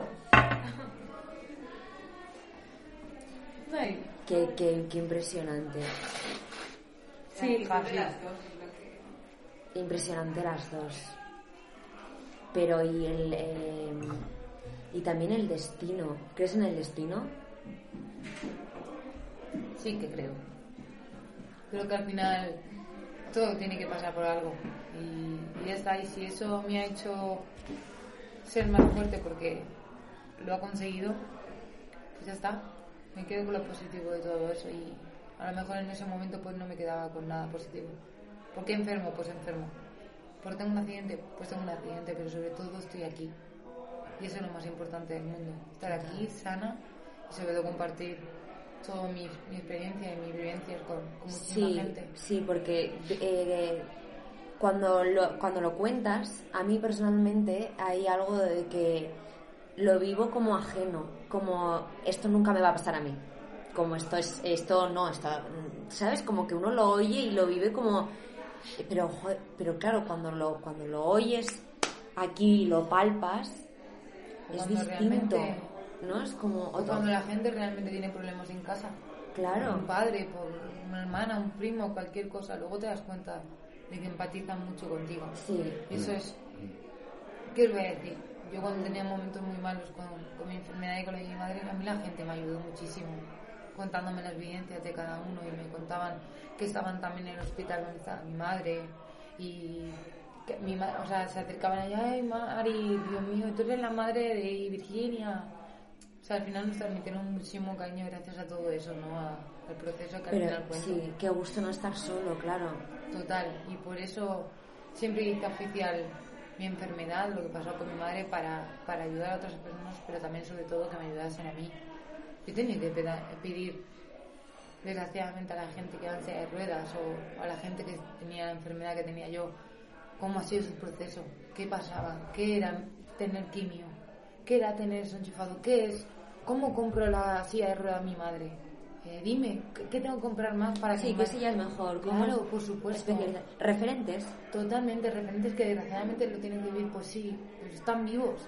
Mm. Y gracias a esas personas que cada día hacen más, por ejemplo, yo a mi madre siempre le digo, mamá, vamos a ir al gimnasio. Voy a hacer el gimnasio y que voy a hacer mucho pecho y mucho brazo para que tú puedas moverte de una silla a la, or- a la otra. Que sí, que a mi madre, a lo mejor mi madre no lo tiene visto porque no lo ve. Pero yo veo a la gente cómo lo hace con 60 años y que al final se exigen muchísimo para poder estar y tener una vida mejor. Porque siguen viviendo. No tienen piernas, pero hacen una vida completamente normal. Y eso es lo que le hago inculcar a mi madre, ¿no? Digo, mira, mamá, mira, esto tienes que hacer. Y trabajamos para ello. Y que sí, que me han venido muchísimas cosas malas, muchísimas. Y que tengo momentos bajos, muchísimos, muchos. Lloro mucho. Mucho más llanto, claro que sí. Tengo pena, claro que la tengo. Pero también tengo ganas de vivir y tengo ganas de que mi madre sonría. Y cuando llego a casa, lo primero que hago, mamá, vámonos. ¿Qué va? ¿Dónde nos vamos de comprar? ¿Dónde nos vamos a, a comer? La saco porque sé que para ella es vida. Y eso es lo más importante del mundo. Disfrutar con los tuyos y vivir tu vida, tu día a día. Y Virginia, desde mucho carácter te damos las gracias. o sea, no estoy terminando, ¿eh? pero, pero quiero decirlo porque verdaderamente en, en un mundo mm, que yo considero oscuro, que de repente gente como tú transmita esta energía de eh, una energía muy direccionada hacia la vida, hacia el salir adelante, hacia animar a la gente a vivir, a estar presente y a luchar por lo que quiera y sobre todo a luchar por la vida, es de agradecer. O sea que yo mm, especialmente eh, te agradezco porque yo ahora lo estoy notando. Ojalá conozcáis algún día a Virginia en, en directo, pero se nota, de verdad, o sea, yo eh, me he espabilado. Sí. Estaba un poco congestionado y se me ha ido todo. Eh, Mira, el- De verdad, eh, El otro día, las personas somos así, ¿no? Tú pasas un momento malo y cuando pasas ese momento malo, vuelves a la vida. Es decir, vuelves a ser egoísta, vuelves a ser, eh, pues eso, a pensar en, en los problemas que realmente no tienen importancia. Somos así, eh, no nos queda otra. El otro día vi un, un vídeo cuando yo estaba enferma, una chica, claro, cuando enfermas y demás, empatizan mucho contigo los enfermos y te haces amigo pues, por Instagram y todo eso. Y una amiga, una chica que, que yo empecé a seguir en Instagram, subía los dos días un comunicado, o sea, ella despidiéndose de la vida y contando, diciendo que es una rutina para una persona normal. Una rutina para una persona normal es como otra vez me tengo que ir a trabajar, tengo que irme a tomar café a tal sitio, luego tengo... Y desgraciadamente no lo vivimos, pero una persona que está a punto de morirse, bendita rutina. Bendita rutina el poder levantarse estando sano. Bendita rutina el poder ir a tomar café con tus padres y decirles qué pesados sois. Bendita la rutina esa. Ojalá todo lo malo fuese eso. Y es verdad, Totalmente. totalmente, no nos damos cuenta. No nos damos cuenta. O sea, es que lo que eh, siempre decimos que las cosas nunca vienen solas. Pero, pero lo que lo que he aprendido de esta entrevista, no me estoy despidiendo, pero lo que, lo que estoy aprendiendo de este momento es que hasta el, el mejor de los éxitos, la mejor de las famas, también va acompañado de la peor de las caídas y incluso el peor de los dolores, de, de- de los sufrimientos, también puede ir acompañado de, de un montón de amor y de un montón de, ¿sabes? Como que todas las cosas en la vida te van a ir acompañadas de, de dos opuestos. Totalmente. Y también lo he dicho muchísimas veces. Me ha dado muchos palos en la vida, mucho y he aprendido, pero dentro de todo lo malo he aprendido mucho, mucho. Y, Mm. y eso es lo que me quedo con, con- Totalmente. con, todo lo malo de lo que he vivido. Pues todo el aprendizaje y, y que la- el cariño de la gente. La gente se ha volcado mucho en mí y eso nunca lo olvidaré. Nunca. ¿Y cómo estás ahora? ¿Psicológica, mentalmente, familiarmente? Bien, es verdad que, que me ha costado mucho salir, ya lo he dicho antes, cuando pasó todo de mi madre. Yo había subido dos escalones después de la quimioterapia, ¿no? de todo lo que había vivido, me estaba recuperando y, la vida me, me vuelve a poner en una situación tan, tan complicada y, y es que no bajo de escalones, es que bajo todo lo que había subido, ¿no? Eh, fue muy complicado, pero psicológicamente voy cada día mejor, trabajo mucho físicamente también para, para poder estar al 100% y volver a ser la que era, pero es costoso, claro que lo es. Es como he dicho antes, mentiría si dijera que todo es felicidad y, Claro. y happy, no, no, no es así.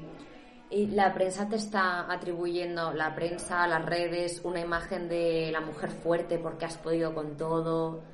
eh, te, o sea, te, te están poniendo esa etiqueta de ella es fuerte y puede con todo y siempre Sí. podrá con todo. Sí. es Y hay días que... te dan ganas de decirles, pues mire, señor, no.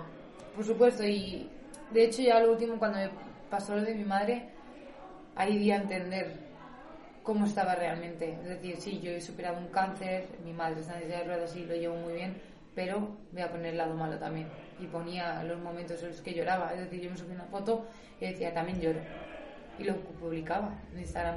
De hecho, recuerdo que el año pasado, en Nochevieja, no salí ni nada porque al final venía con mi madre, acababa de salir del hospital y todo y era el 1 de, de enero y puse normalicemos también el llorar el 1 de enero. O sea yo estaba reventada. Yo no podía con mi vida. No tenía ganas de salir no tenía ganas de, de socia- socializar con, con la gente no podía. Realmente estaba tan hecha polvo que, que toda la gente no es que has vivido cosas es que ahora te viene felicidad no me viene felicidad. Tengo que pasar el, ha el tramo claro. ¿no? o sea mm, estoy sufriendo muchísimo. Que sí que me ves sonreír claro que me ves sonreír pero yo me voy a mi casa y estoy llorando. Claro. no puedo con eso de verdad y sé que soy una persona muy valiente y que lo he superado y que cada día voy mejor por supuesto. Soy muy fuerte Sí, pero obviamente que- que- pero tengo momentos muy Sí, malos. sí. y malos de decirte de, de no querer levantarme de la cama. Y yo no sé si obviamente cuando pasó mi madre yo pasé una depresión muy grande depresión y yo sé que mm, parece una tontería. No fue una depresión en todo lado porque yo no quería salir de casa no comía no bebía no salía. Tenía que ir a entrenar y no iba a entrenar sonriendo estaba mal. Solo le lloraba a mi madre. Le pedía a, a todo el mundo o sea rezaba y todo pidiéndole que mi madre estuviese bien. En una depresión horrible. Pero claro claro que estoy saliendo de allí pero poco a poco. Soy dura. Yo siempre he dicho lo mismo. El ser humano tiene esa fuerza. Cuando las cosas van muy mal, o tiras para adelante o te quedas. Y eso no lo hago yo solo, lo hacen muchísimas personas. O sea, yo no tengo mérito. Muchísima otra gente estará pasando cosas peores. Siempre me dice mi madre, mira atrás y te conformarás. Y sí, y si mi madre no estuviese muerta ahora, si mi madre no hubiese sobrevivido y no estuviese en silla de ruedas, ¿qué pasaría? No estaría aquí. Yo me muero si mi madre no está aquí. Me muero. Por eso, cada uno lo lleva de la, de la mejor manera posible. Y sí, yo lo llevé así, pero muchísima otra gente lo lleva de otra manera muchísimo mejor, seguro. Segurísimo. Y en esos momentos eh, que la vida se te tambalea, ¿cuál- ¿tú dirías eh, cuál ha sido alguna clave tuya o alguna algún mantra que te dijeras para, para sacar algo provechoso de ahí o tirar para adelante? Sinceramente, ha sido en mi familia. O sea, mi familia ha sido la que me ha volcado en que tengo que seguir. Es decir, si por mí fuese, yo hubiese dejado el fútbol. Si por mí fuese, yo me hubiese ido a Mallorca a vivir a mis padres y cuidar a mi madre. De verdad, de todo corazón. Pero es que ellos me inculcaron de que yo no podía dejar el fútbol después de superar un cáncer. Me dijeron, "Virginia, dice, tú tienes que volver a ser la que eras y que nosotros podamos verte. Es decir, da igual que mi madre vaya en silla de ruedas, mi madre va a ir a verme. Y eso es lo más bonito de todo. Yo no puedo tirar la toalla cuando mi madre está en silla de ruedas y cada día sonríe para que esté muy bien. Totalmente. Totalmente. Mm. Es que no puedo hacerlo. Eso sería muy egoísta por mi parte. Y es eso lo que al final lo que me ha hecho superar todo y, y ser fuerte. Un buen apoyo en la familia. Totalmente, la gente que te El quiere. apoyo en los demás, claro. Como esa... es primordial y, y algo muy necesario para, para todos, ¿eh? tanto para ellos como para uno mismo. Y hablando de claves y de apoyarse en los demás, ¿cómo es trabajar en equipo? O sea, claves para trabajar en equipo que tú digas, vale, vamos a ver, eh, empresarios del mundo, os voy a dar las claves para conseguir una unidad, un éxito, un éxito, si se puede decir éxito, eh, juntando nuestras, nuestros, nuestros poderes, ¿no? Claro que sí. De hecho, yo fui una, a una charla con CEOs y demás, que al final eran empresarios, y todo lo relacionado yo con el fútbol, ¿no? El fútbol es una familia. Es decir, tú tienes que confiar en la que tienes al, la- al lado, sea menor, sea mayor, eh, sea mejor o sea peor. Es decir, todos vamos a una y, y al final el colectivo es lo que hace fuerte a todo el club, ¿no? Pues eso es lo que tiene que hacer fuerte también a, a todas aquellas empresarias sus- empresas que son tan grandes, confiar en sí mismos, en, en lo que tienen al lado y, y ser una familia. Yo, desgraciadamente, cuando vivo todo eso, mm, lo vivo en pleno COVID. Mi familia fue mi equipo.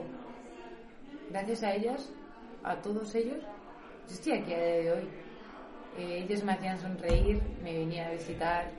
Ellos eran lo que sacaban los partidos por y para Virginia, cantaban mi, mi- mis canciones, me pusieron en la pared por ti, por vir, por todos Atleti. Es decir, lo que hace el común, la familia, es lo que te hace realmente fuerte y lo que te hace avanzar para, para todo. Y donde siempre lo han dicho, ¿no? Eh, camina solo y irás muy rápido, pero camina con alguien y llegarás mucho más lejos.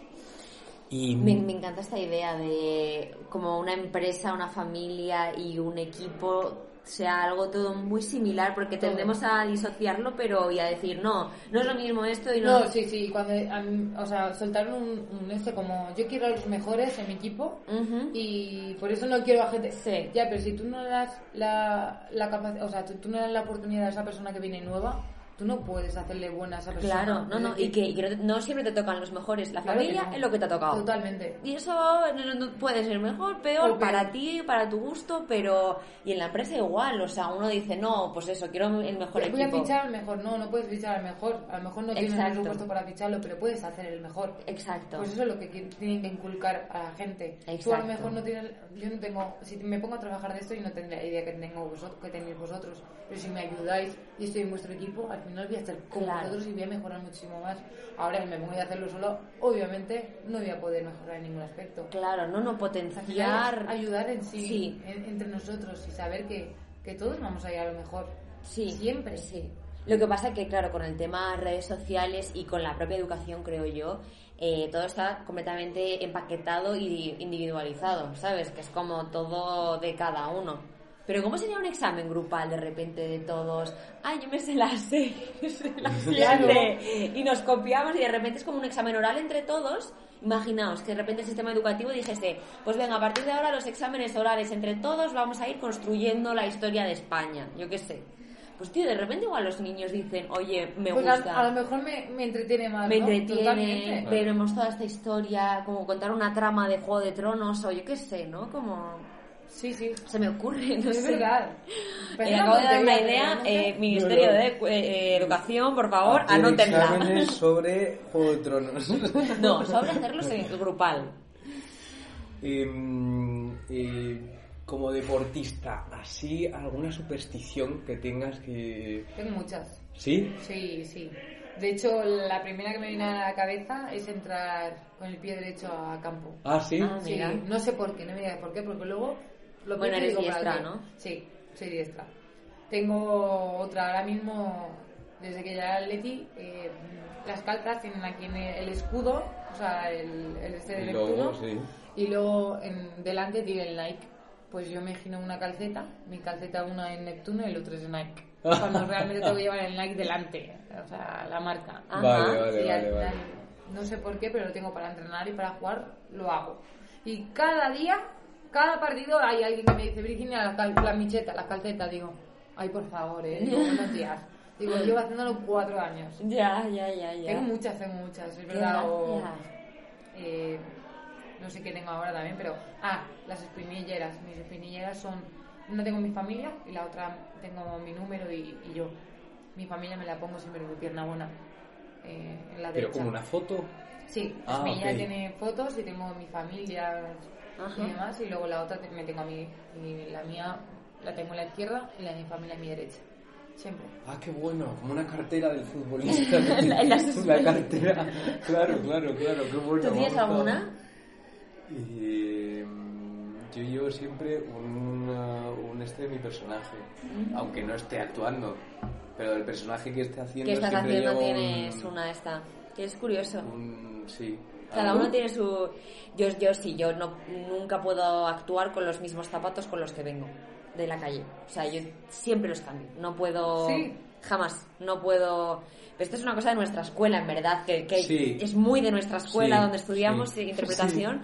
Y, Sí, y- pero que luego se vuelve un poco superstición. Yo no, es que en- lo ven, pues ayer tuve función de teatro y yo, claro, veo a las chicas ya lloviendo además, digo, es que me parece una falta de respeto para el suelo del teatro, tío, cámbiate los zapatos y entra en otra cosa, no como ya maniática, encima obligando a los demás a tener los mi a manía. Oye, ¿os puedo preguntar eh, en, en, en qué. ¿En qué obras estamos? ¿Estáis? Sí, por supuesto. Eh, Pablito, por favor. Yo estoy ya en enero, eh, ya he terminado las funciones en enero, estamos en el umbral de... Ya te lo enviaremos todo, pero estoy haciendo una versión de Hamlet en el umbral de primavera, en un teatrillo, y cosas de tele que no puedo decir. Claro, es que, claro, es que no lo puedo decir. Que Me me encantaría ir a veros. Sí, Pues-. Joder, pues, jolín, si te lo llevo, si lo llevo a saber, te digo que, que ayer Es que te que fue ayer, vinieses. claro. Porque nosotros hemos estado con Mi Mundo es Otro, que es una comedia, eh, con Belinda Washington, María Valero, y, y hemos estado solo un día en Madrid, porque estamos yendo por diferentes sitios de España. El próximo es Granada, lo digo por si alguien se quiere apuntar de Granada, eh, el 11 de febrero. Pero si volvemos a Madrid, por supuesto que Por te favor, aviso y te me invito para que te vengas. Eh, además, eh, es verdad que ahora tenemos con muchas compañeras que amamos mucho al teatro porque nos encanta. De hecho, fuimos hace dos o tres semanas. Joder. Nos encanta. Pues si lo llevas a verdad, ver... por favor, tenedme Sí. en cuenta. Sí, sí. Por favor, por te, favor. Te tendremos en cuenta 100%. Yo también os invitaría a ver un partido si queréis. Hombre, Pues sí, sí, Hombre. claro, claro. este sábado en el Wanda, Este sábado, ¿a qué hora? 12 de la mañana. Venga. 12 y media. Yo puedo, yo puedo. Ella viene. ¿Podemos? Venga, yo puedo, yo puedo. Yo, puedo. estoy haciendo de duende. Ah, es verdad. claro. Estas son las cosas de tele que no querías contar. No, no, evidentemente no. Eh, vale, nos quedan unas pocas preguntas Eh. que hacer, pero, pero una cosa, luego vamos a comentar el tema del, de- Sí, del sí, partido, Sí, sí. vale. Yo me apunto a cualquier bombardeo. Puedes venir con tu novio si quieres, tengo cinco entradas. Genial. Hombre, esto a Martín le va a encantar. Vamos, tú imagínate. Eh, ¿qué, ¿Qué cosas, Mm. si existe algo, quieres defender con mucho carácter, pero por miedo al rechazo o al que dirán o por cualquier otra causa no te sale? No, no tengo miedo al rechazo. Es decir, si algo me ha enseñado la vida después de todos los pasos que me ha dado, es que me da absolutamente igual lo que puedan pensar de mí. Es decir, yo trabajo y vivo para, por y para mí y para el bien común de, de las chicas y del feminismo y, y lu- y luchar por nuestros derechos Mm. y realmente me da absolutamente igual. Lo digo de corazón, ¿eh? No tengo miedo a, a enfrentarme a algo que, que sé que se tiene que hacer para, desgraciadamente, se tiene que hacer por ser mujer. No tengo miedo a nada. Oh, es que además se, se- se te ha llenado como la boca y el espíritu de Total. joder. Que ¿Eh? yo ya salgo de aquí ahora también como con esta valentía. Yo que soy como una minucia, ¿sabes? En plan, pero joder. Me estoy, me estoy eufórica, ¿no? De pronto. Sí, eso es lo que decía yo antes, que, que, Que trae, que ¿no? Eres, sí, me eres- vibra la sí. piel. Sí, eres un, un chute de, de luz, de luz totalmente. ¿Cuáles, vamos terminando, pero cuáles son tus referentes eh, tanto en la vida, pero también en el deporte, que tú dirías, Ostras. Voy a repetir esto.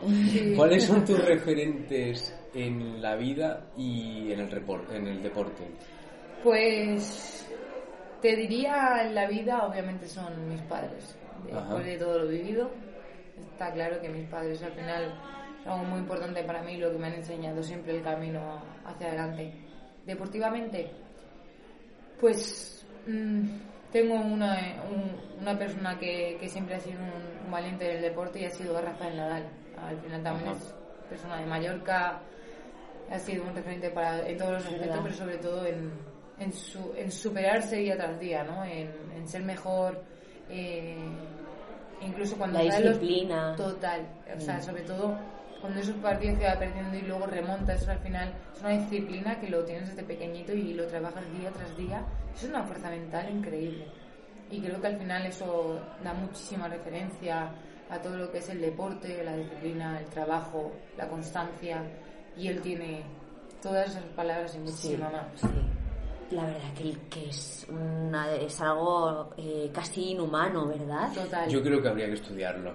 O sea, Bueno, habría, o sea, hay habría- estudios, yo creo que sí. está hecho de otro, de otro, De otra pasta. O sea, déjame Sí, sí. coger un trocito de piel porque no puede ser que tú hayas hecho. eh, Además, la humildad, la humildad y la senci- la sencillez. Sí. Sí. Pero a lo mejor incluso ahí está la clave, ¿no? También como en, en decir, Sí, sí, y Está- realmente estamos- no somos conscientes de lo que ayuda, pero claro, yo que sé, en Ma- en Mallorca y soy su vecina, o sea, de, de pueblo, él ayuda muchísimo, Muchísimo, ella, o sea, ya solo hacer la academia en su pueblo y demás. Su pueblo es un sitio que jamás iría la gente, pero solamente ahora la gente va allí a su pueblo para ver su academia, es decir, eso es muchísimo dinero que le da a su pueblo. Al pueblo. Ya. Es increíble las ayudas que hace eh, cuando hubo la inundación. Él fue delante de toda la Sí, gente. sí, al se fue el tío ahí a, O sea, a recoger achicar- con, a- con sí, a una pala. ¿Qué Sí, necesidad sí. tiene? Al final que sí, que a lo mejor se está vendiendo todo lo que te queráis, pero lo hace. Otra persona no lo haría. no, total. No, no, y esto es muy español. Ah, no. Como, Sí, está, sí, como sí, está con claro, el rastrillo totalmente. para su imagen. Pero qué imagen, sí. ¿Qué imagen, pero ¿qué va a necesitar Rafael Nadal que le vean Totalmente. como... Totalmente. como- Sí, sí, es- eso es súper, súper español, total. Pero Sí. fíjate que te diría que Rafael Nadal me parece de los poquísimos, por no decir el único deportista que genera muchísimos más halagos que críticas. Sí. O sea, de hecho, mm, es muy raro encontrar un periódico, un periodista o También un- es verdad que él da ma- muy pocos malos ejemplos. Es decir, él lo contesta, él cuando le dice Sí. siempre Es sonríe. Es impecable. Eh, es es impecable, que sí. También es verdad que, es que su Es- carrera no, sí. no tiene nada malo. Sí, su es carrera, verdad. Mm. dime, ¿eh? que él ha hecho algún gesto mal alguna vez. Yo no tengo ningún recuerdo de Rafael Nadal tirando la raqueta o haciendo algo malo, diciendo algo malo del contrario, todo lo Es verdad, es verdad. No, y le ha tocado un país difícil, ¿eh? Uf, y tanto. Porque le podría haber... cualquiera claro, hubiese dicho... Es que da puñetazos al aire. Eh, sí. ¿Sabes? sí, totalmente. Cualquier absurdez de, es que da puñetazos Sí, al sí, aire. a ver, No puede hacer eso porque incita a la violencia. Vete a saber lo que le podría O haber una vez no acarició a un gatito, ¿sabes? En España somos Sí, como sí. algo así, loco. Sí, sí, la prensa busca por, to- por todos lados. Sí, Por Sangre, todos lados. sí. Eh, pues vamos terminando. ¿Hay algo que cambiarías que tú dirías, ay, pues esto de mi carácter me gustaría cambiarlo, de mi personalidad? Esto. Soy un poco cabezona. Soy bastante cabezona. Ajá. Mira, mira, mira. ¿Qué? Mira para otro lado, ¿Qué? mira para otro lado. Pero, ¿qué pero eso también puede ¿Qué ser un superpoder, ¿no? Sí, soy bastante cabezona y es verdad que, que bueno, hay situaciones al final que la cabezonería no me deja ver muchísimas cosas. Ajá. Que lo he ido trabajando, además, lo vuelvo a repetir, desgraciadamente por todo lo que he vivido, al final te das cuenta de que eso no vale la pena, pero cuando vuelves a estar bien, como ya he dicho, el ser humano Ujú. vuelve a lo mismo y... Estás trabajando el ceder. Claro, o sea, Mm. cero un poco, Bien. pero bueno, Bien. eh, sí es verdad. Eso cambiaría el ser un poquito menos cabezona. Que también Ujú. es verdad que gracias a mi cabezonería he Estás llegado estás. totalmente. llegado Claro, claro, tiene su parte buena, claro. Sí, sí. Pero también su- tiene su parte mala. Ujú. Total. Eso sí que lo cambiaría. Por último, eh, Virginia, nos da mucha pena. Creo que ha sido de las entrevistas Ya, más guays sí, que hemos hecho. sí. Eh, siempre le preguntamos, ¿qué mensaje le das a una persona? Iba a decir a una persona... Pausa dramática. No, es que iba a decir, ¿qué mensaje le das a una persona que quiere dedicarse al fútbol? Pero, ¿qué mensaje le das a una persona? Una persona en general. Una ¿Cómo- persona A un- ah, no, a un joven. A un joven solemos preguntar como a alguien que sí. tiene una vida por delante y que te está como en ese momento Sí. de la preadolescencia. Ya, o- pero, pero, pero, o sea, y queríamos como, queríamos como preguntarte, ¿qué mensaje le darías a un joven o a una chica o un chico que se quiere dedicar al fútbol? Pero es que ha sido tan vitalista esta entrevista. Sí, que lo, que lo has querido no, abrir a todo el mundo. Lo a todo el mundo. ¿Qué mensaje le das a un joven hoy en día? Le diría que, que disfruta la vida, que aprovechara el momento en el que tiene, en el que vive y sobre todo que, que haga lo que realmente le gusta. Siempre lo he inculcado y es, si no te gusta estudiar y te quieres dedicarte a ser camarero, trabaja en la hostelería y dedícate a ser el mejor. Es decir, no importa lo que te dediques, importa lo que hagas y lo que, y lo que al final transmitas a la gente. El ser buena persona es algo muy importante y sobre todo pues que luchen por sus sueños, que nunca, nunca están tan lejos como creen. Muy bien. Y aquí Pues- lo dejamos pues perfecto, ha aquí sido como un momento. Perfecto. Pues muchísimas gracias, Virginia. Muchas Marta gracias, también, que está Virginia. detrás. Y Marta. Que ha sido un si placer. Eh, no- sí, eh, claro, vente aquí. Que. Ha sido un misterio eh, todo, durante toda la entrevista, la cara de Marta. Claro. Y entonces aquí está eh, ella. Eh, pues que también encanta- encantadora también, por cierto, y, y maravillosa. Y ha sido un placer enorme tener aquí a estas dos mujeres. Así que Un nada, saludo. Un saludo. Adiós.